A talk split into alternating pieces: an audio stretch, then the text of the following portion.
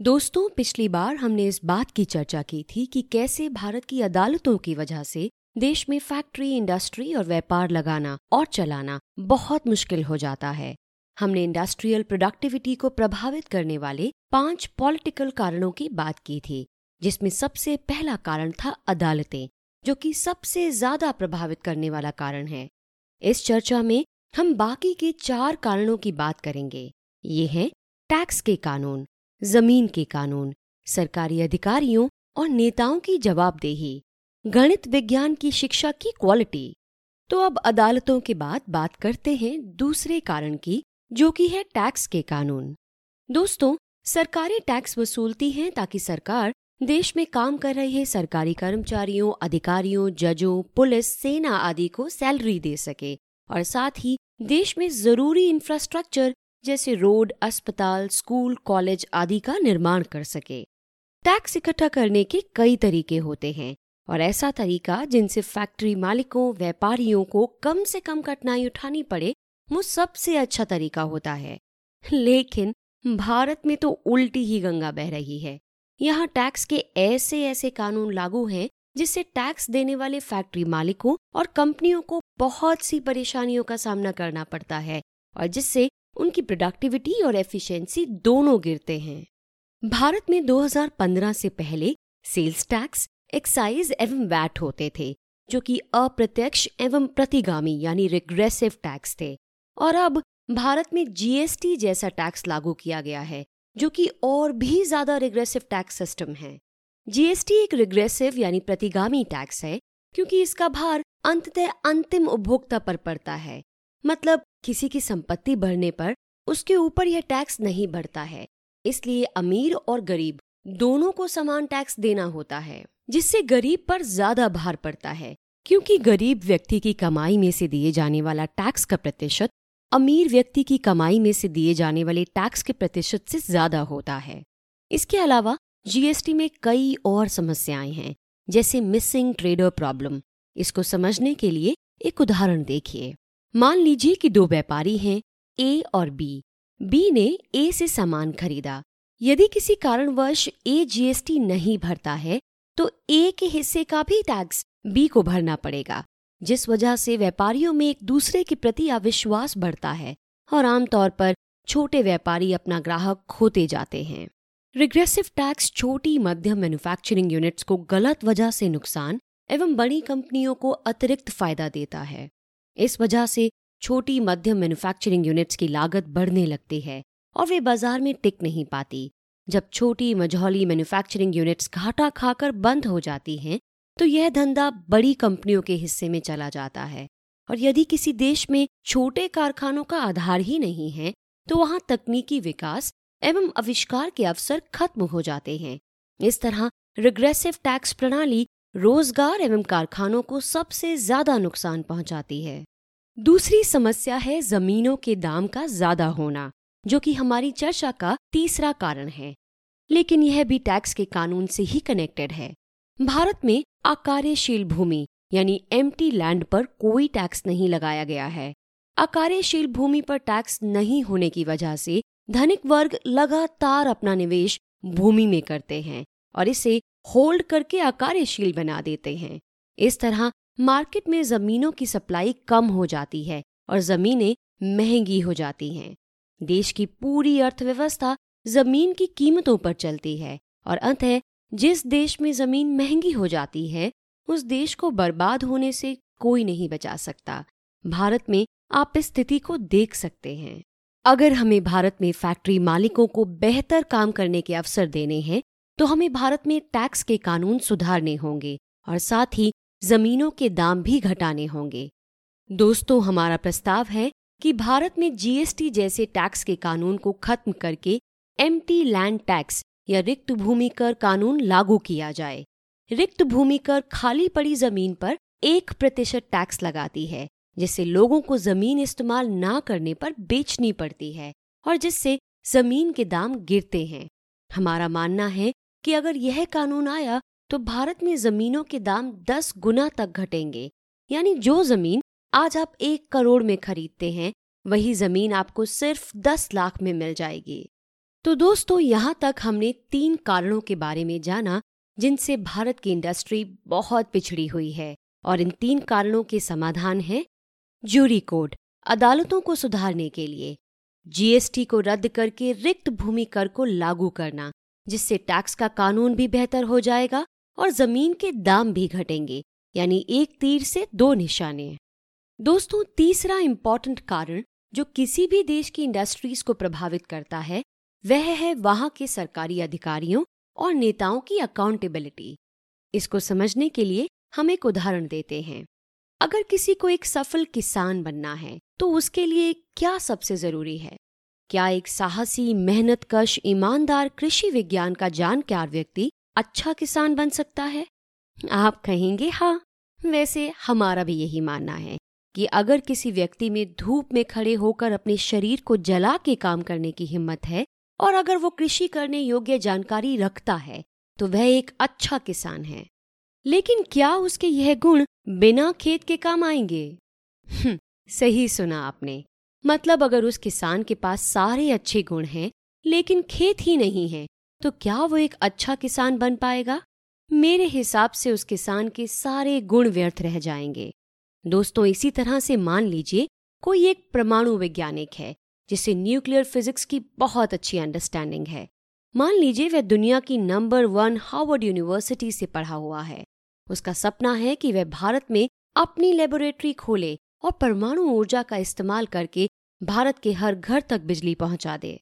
लेकिन दोस्तों, उस वैज्ञानिक को इस काम के लिए न्यूक्लियर मटेरियल चाहिए। और न्यूक्लियर मटेरियल कोई खुले बाज़ार में तो बिकते नहीं है कि वह वैज्ञानिक बाज़ार जाकर दो तीन किलो ज़रूरत के अनुसार खरीद के ले आएगा और बिजली बनाना शुरू कर देगा। इस तरह की कीमती चीज़ें वो वैज्ञानिक पैसा देकर भी नहीं खरीद सकता। उसके लिए सिर्फ़ और सिर्फ़ सरकार ही उस वैज्ञानिक की मदद कर सकती है। इसी तरह से एक मोबाइल फ़ोन में lithium phosphorus antimony arsenic boron indium gallium जैसे रेयर अर्थ मटेरियल से लेकर कॉपर गोल्ड और सिल्वर तक का इस्तेमाल होता है। यह सभी चीज़ें सड़क पर नहीं बिकती और बहुत सी चीज़ें तो शायद दुनिया के कुछ गिने चुने देशों की ही ज़मीन के नीचे मिलती हैं। साथ ही अगर वह वैज्ञानिक कोई अच्छा काम करता है तो दुश्मन देश उस वैज्ञानिक को खरीदने की कोशिश करते हैं। अगर वैज्ञानिक मना कर दे तो दुश्मन देश उसे मारने की भी कोशिश करते हैं। आपको जानकर हैरानी होगी कि पिछले कुछ वर्षों में भारत के बहुत से परमाणु वैज्ञानिकों की अज्ञात कारणों से हत्या हुई है। कई वर्ष पहले भारत की महान परमाणु वैज्ञानिक होमी भाभा की भी हत्या हवाई जहाज़ को क्रैश करवा के अमेरिका ने करवाई थी।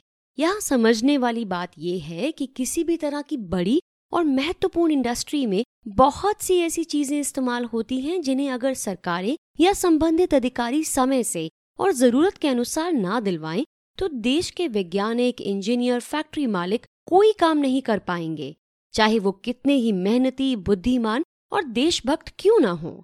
यह होनहार इंजीनियर, वैज्ञानिक, फैक्ट्री मालिक उस किसान की तरह हो जाएँगे, जिसके पास हिम्मत, मेहनत, कृषि विज्ञान की सारी जानकारी है। लेकिन खेत ही नहीं है। और साथ ही, अगर ये वैज्ञानिक, इंजीनियर, फैक्ट्री मालिक कोई ऐसा काम कर रहे हैं, जिनसे देश को बहुत बड़ा फ़ायदा होने वाला है तो दुश्मन देश उन्हें खत्म करने के भी प्रयास करता है और कईयों को मार भी देता है। ऐसे में, अगर सरकारें अकाउंटेबल होंगी तो देश के वैज्ञानिक, इंजीनियर, फैक्ट्री मालिक हर तरह की ज़रूरी सुविधा और सामान पाएँगे और सुरक्षित महसूस करते हुए काम करेंगे। उन्हें देखकर देश के और भी लोग उनके जैसा काम करेंगे, जिससे देश में बहुत सी फैक्ट्रीज लगेंगी और लोग इनोवेशन करेंगे। लेकिन आज भारत में सरकारों को कोई फ़र्क नहीं पड़ता कि देश में फैक्ट्री मालिकों, वैज्ञानिकों इंजीनियर्स को कैसी तकलीफों का सामना करना पड़ रहा है। यहाँ तो उल्टा सरकारी नेता और अधिकारी ही इंजीनियर्स वैज्ञानिकों फैक्ट्री मालिकों को बहुत परेशान करते हैं। और जो वो बेचारे अपनी मेहनत से थोड़ा बहुत कुछ करते भी हैं, उसे भी लूटने में कोई कसर नहीं छोड़ते। कई बार तो देश में बड़े अधिकारी, नेता, जज, विदेशी कंपनियों से रिश्वत खाकर ऐसे ऐसे कानून बनवा देते हैं कि देश के इंजीनियर्स, वैज्ञानिकों, फैक्ट्री मालिकों के सामने देश को छोड़ के अमेरिका जैसे देशों में जाने के सिवा कोई चारा नहीं बचता। आज भारत के वैज्ञानिकों और इंजीनियरों का भारत से बाहर के देशों में जाकर काम करने का सबसे बड़ा एक कारण सरकारी नेता और अधिकारियों की गैर जवाबदेही भी है। पर दोस्तों, अच्छी बात यह है कि इस समस्या का समाधान हमारे पास मौजूद है, वोट वापसी पासबुक के रूप में। प्रधानमंत्री यदि वोट वापसी पासबुक कानून को गैजेट में छाप देते हैं तो प्रत्येक नागरिक को एक वोट वापसी पासबुक मिलेगी। जिला स्तर पर एसपी, जिला जज, शिक्षा अधिकारी, चिकित्सा अधिकारी एवं केंद्रीय स्तर पर DD chairman RBI governor SBI director एवं सेंसर बोर्ड चेयरमैन इस पासबुक के दायरे में होंगे। तब नागरिक यदि इनमें से किसी अधिकारी के कामकाज से संतुष्ट नहीं है और उसे नौकरी से निकालकर किसी अन्य व्यक्ति को लाना चाहते हैं तो वे पटवारी कार्यालय में जाकर अपनी हाँ दर्ज करवा सकेंगे। यदि नागरिकों का बहुमत किसी अधिकारी को नौकरी से निकालने के लिए हाँ दर्ज कर देता है तो अमुक अधिकारी को नौकरी से निकाल दिया जाएगा। इस कानून के आने से भारत के बड़े, छोटे अधिकारी और नेता मंत्री सभी जिम्मेदार हो जाएँगे। उन्हें लोगों की ज़रूरत को पूरा करना पड़ेगा, अन्यथा उनकी नौकरी जाने का खतरा बढ़ जाएगा, जिस वजह से नेता अधिकारी लगातार जनता के प्रति अकाउंटेबल बने रहेंगे। दोस्तों, पांचवा कारण जो देश में इंडस्ट्री की प्रोडक्टिविटी को प्रभावित करता है, वह है ह्यूमन रिसोर्स लेकिन यहाँ हम उस ह्यूमन रिसोर्स की बात कर रहे हैं जो इन्वेंशन प्रोडक्शन और इनोवेशन कर पाए। इस तरह के ह्यूमन रिसोर्स तभी बन पाते हैं जब उन्हें गणित और विज्ञान की बहुत अच्छी नॉलेज हो। हमें अपने देश में गणित विज्ञान की शिक्षा का स्तर सुधारना होगा ताकि देश में ज़्यादा से ज़्यादा लोग इन विषयों में दक्षता हासिल करके इंडस्ट्रीज़ में अच्छे एम्प्लॉयज़ की कमी को पूरा कर सकें। दोस्तों, हमारा प्रस्ताव है कि भारत में जिला शिक्षा अधिकारी को वोट वापसी पासबुक के दायरे में लाया जाए और गणित विज्ञान की शिक्षा को बेहतर करने के लिए सात्य सिस्टम लागू किया जाए। जिला शिक्षा अधिकारी के वोट वापसी पासबुक के दायरे में आने से उस ज़िले के पेरेंट्स को अपने जिला शिक्षा अधिकारी को नौकरी से हटाने और सजा देने का अधिकार मिलेगा, जिससे जिला शिक्षा अधिकारी ज़िम्मेदारी से काम करेगा और सरकारी, निजी स्कूलों में लगातार एजुकेशन को अच्छा बनाने के लिए मेहनत करेगा। आज की तारीख में भारत के सरकारी और प्राइवेट स्कूलों की खराब हालत जिला शिक्षा अधिकारी का भ्रष्टाचार है। जिला शिक्षा अधिकारी के वोट वापसी पासबुक के दायरे में आने से ज़िले के पेरेंट्स अगर स्कूलों की खराब हालत देखेंगे तो उन्हें जिला शिक्षा अधिकारी को नौकरी से निकालने में समय नहीं लगेगा। और फिर जो नया जिला शिक्षा अधिकारी आएगा, वो नौकरी खोने के डर से बेहतर काम करेगा। वैसे, सच तो यह है कि जैसे ही जिला शिक्षा अधिकारी वोट वापसी पासबुक के दायरे में आएगा, वो अपने आप ईमानदार बन जाएगा, क्योंकि उसे पता होगा कि अब नौकरी जा सकती है। इसके अलावा सात्य सिस्टम खासकर से देश में गणित, विज्ञान की शिक्षा को बेहतर करने के लिए प्रस्तावित किया गया है। सात्य सिस्टम के प्रस्तावित कानूनी ड्राफ्ट को समझने के लिए हम दूसरे पॉडकास्ट में चर्चा करेंगे। लेकिन यहाँ समझने वाली बात यह है कि कोई भी व्यक्ति अपने बच्चे को उसी दिशा में भेजेगा, जहाँ उसे बेहतर जीवन मिले। अगर हमने देश में फैक्ट्री मालिकों, इंजीनियर्स और वैज्ञानिकों को काम करने के लिए ज़रूरी माहौल नहीं दिया तो हम बच्चों को कितना भी अच्छा गणित विज्ञान पढ़ा लें। वे या तो कोई सरकारी नौकरी में चले जाएँगे या फिर अमेरिका भाग जाएँगे। इसलिए दोस्तों, हमने गणित विज्ञान को सबसे कम महत्वपूर्ण कारण बताया है। सबसे महत्वपूर्ण कारण देश की अदालतें होती हैं, क्योंकि अगर अदालतें अच्छी होंगी तो लोग अपना काम सुरक्षित होकर मन लगाकर करेंगे और वो ज़रूरत के अनुसार खुद को शिक्षित भी कर लेंगे। उदाहरण के लिए, ब्रिटेन की फोर्ड कार कंपनी के फाउंडर हेनरी फोर्ड ज़िंदगी में कभी स्कूल नहीं गए थे। उन्होंने अपनी जवानी के दिनों में अलग अलग फैक्ट्री में काम किया और इधर उधर से किसी किताब से कुछ सीख के धीरे धीरे अपनी फैक्ट्री खड़ी कर ली। यहाँ ध्यान देने वाली बात यह है कि हेनरी फोर्ड को सीखने का अवसर फैक्ट्रियों में मिला। अगर उनके देश में फैक्ट्रियाँ ही ना होती तो भला वे कैसे कभी कुछ सीख पाते? अंत में, अगर वो सीख भी जाते और वहाँ के पुलिस, जज, नेता उनके शुरुआती दिनों में ही रिश्वत लेकर उन्हें परेशान करते तो वो शायद किसी सरकारी नौकरी की तैयारी में घुस जाते। लेकिन क्योंकि ब्रिटेन में ज्यूरी सिस्टम था, इसलिए वे अपनी फैक्ट्री आसानी से खड़ी कर पाए। इसी तरह से फेसबुक, माइक्रोसॉफ्ट जैसी बड़ी बड़ी कंपनियों के मालिक भी कॉलेज ड्रॉप आउट रहे हैं। उन्होंने छोटे से कमरे में काम शुरू किया और खुद को ज़रूरी शिक्षा भी दी। देखते ही देखते वे एक बड़ी कंपनी खड़ी कर पाए। वो ऐसा इसलिए कर पाए क्योंकि उनके देश में ज्यूरी सिस्टम है, जो फैक्ट्री चलाने वालों को भ्रष्ट नेता जज पुलिस से बचाता है। कहने का मतलब यह है कि अगर देश की अदालतें भ्रष्ट रहेंगी तो लोग पढ़ लिख कर भी कुछ नहीं कर पाएँगे। इसलिए किसी देश की तरक्की में सबसे बड़ा कारण वहाँ की अदालतें होती हैं, जिस वजह से ऐसे कारण जो देश में फैक्ट्रीज की प्रोडक्टिविटी और एफिशिएंसी बढ़ाने के लिए ज़रूरी हैं, उनमें जुडिशरी को इम्प्रूव करना सबसे पहले आता है। दोस्तों अगर हमने भारत में चर्चा किए गए पाँच कारणों को सुधार दिया तो अपने आप भारत के लोग फैक्ट्री और व्यापार खोलना और चलाना शुरू कर देंगे। और जब करोड़ों लोग फैक्ट्री चलाएँगे तो ज़्यादा से ज़्यादा मुनाफा कमाने के लिए वे करोड़ों लोग आपस में कंपटीशन करेंगे, जिससे देश में कम से कम दामों में अच्छे से अच्छे प्रोडक्ट मिलेंगे।